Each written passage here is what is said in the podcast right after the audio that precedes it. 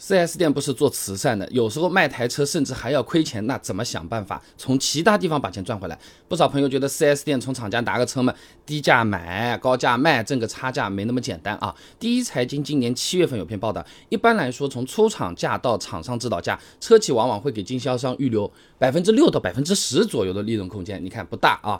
这几年呢竞争加剧，不少经销商呢让利促销，不好卖的车型啊，利润空间全部让出来，亏钱还要冲个业绩。简单讲就是。是说卖了能赚钱，但不少店卖不掉啊，卖不动，那就得贴钱啊。那么 4S 店也不傻的了，钱嘛是要贴的了，要可持续的话嘛，总归是要完成业绩目标，拿到厂家的这个返利啊。这个返利能够让本来亏钱的店铺直接变成赚钱的啊。中国财政科学研究院许鹏程有篇硕士论文《C 汽车 4S 店全面预算管理案例研究》里面，他这么说啊，这 C 汽车 4S 店呢，二零一九年平均单车的直接进销差价。亏损九千块钱，哎，但是因为达成了厂家的商务政策，取得的平均单车折让返利一万五千块钱，完全覆盖了零售进销差价的亏损。你看啊，卖台车子就亏九千块钱，哎，但是返利，哎，这么一加，哎。反而是挣了六千块钱呢。那当然了，4S 店挣钱的地方肯定不止这一个啊。除了厂家返利、做贷款、买保险，显然都是有钱赚的啊。那先说贷款这个部分，4S 店能挣到哪些钱啊？首先有一种叫做贷款手续费的东西，哎，或者叫做金融服务费的东西，大部分 4S 店都在收的，叫的名字不太一样而已啊。那么参考2021年的浙江省消保委发布的《浙江省汽车消费投诉调查情况分析报告》里面说啊，啊，它有数据的，在暗访的 4S 店当中，有二十三家。存在收取金融服务费的现象，占比百分之六十点五。那么根据新民晚报的报道呢，目前市场上金融服务费普遍的收费标准呢是贷款金额的百分之二左右。哎，也有部分 4S 店收到百分之四了啊。那就按百分之二来算好了，二十万的车子你首付三成，贷款十四万，两千八百块钱的服务费就出来了啊。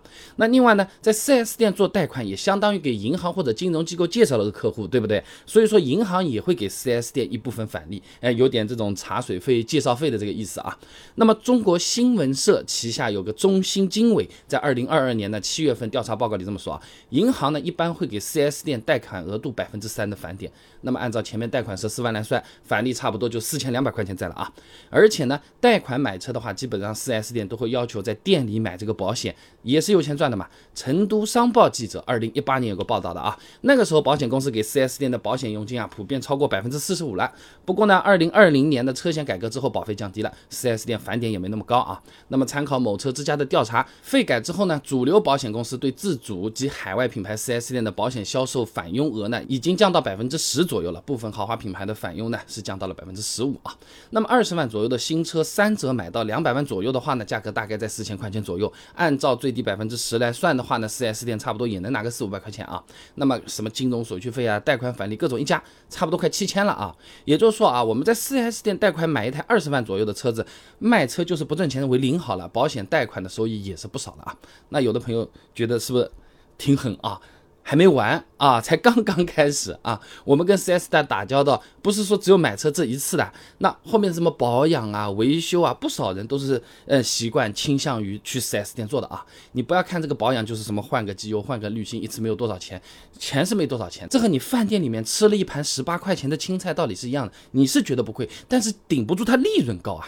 上海交通大学周佳有篇硕士论文《汽车零售型企业维修保养件战略物资的库存优化研究》里面啊，他统计了某。某上海大众 4S 店部分常用配件的平均利润率，那你听听看啊，机油平均利润率百分之五十九点一四，滤芯百分之五十点五二，发动机盖四十九点八八，翼子板平均利润率也有百分之五十五点幺六了。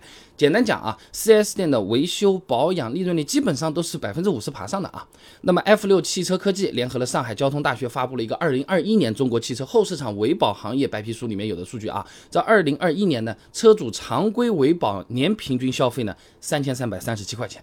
那如果维保都是在 4S 店做，平均每位车主每年还能给 4S 店一千六百多块钱的利润啊。所以总的来讲，4S 店不是说只卖台车能挣到这个钱的地方，到处都是贷款保。险维修保养利润率还不低。今天说这个也不是说抨击 4S 店，大家都要活的，不然的话，呃，这谁来提供服务呢？就是大家自己在买车算价格的时候逻辑要注意。就是你不要说车价多少，能不能再便宜，八折不行啊！今天买两个送一个，这不是直播买东西，你要看总价，一共花出去多少钱，你才能把利润控制在合理的范围，给那个四 S 店，我们花更少的钱买到更好的东西，别人活得下去，也能给我们持续服务啊。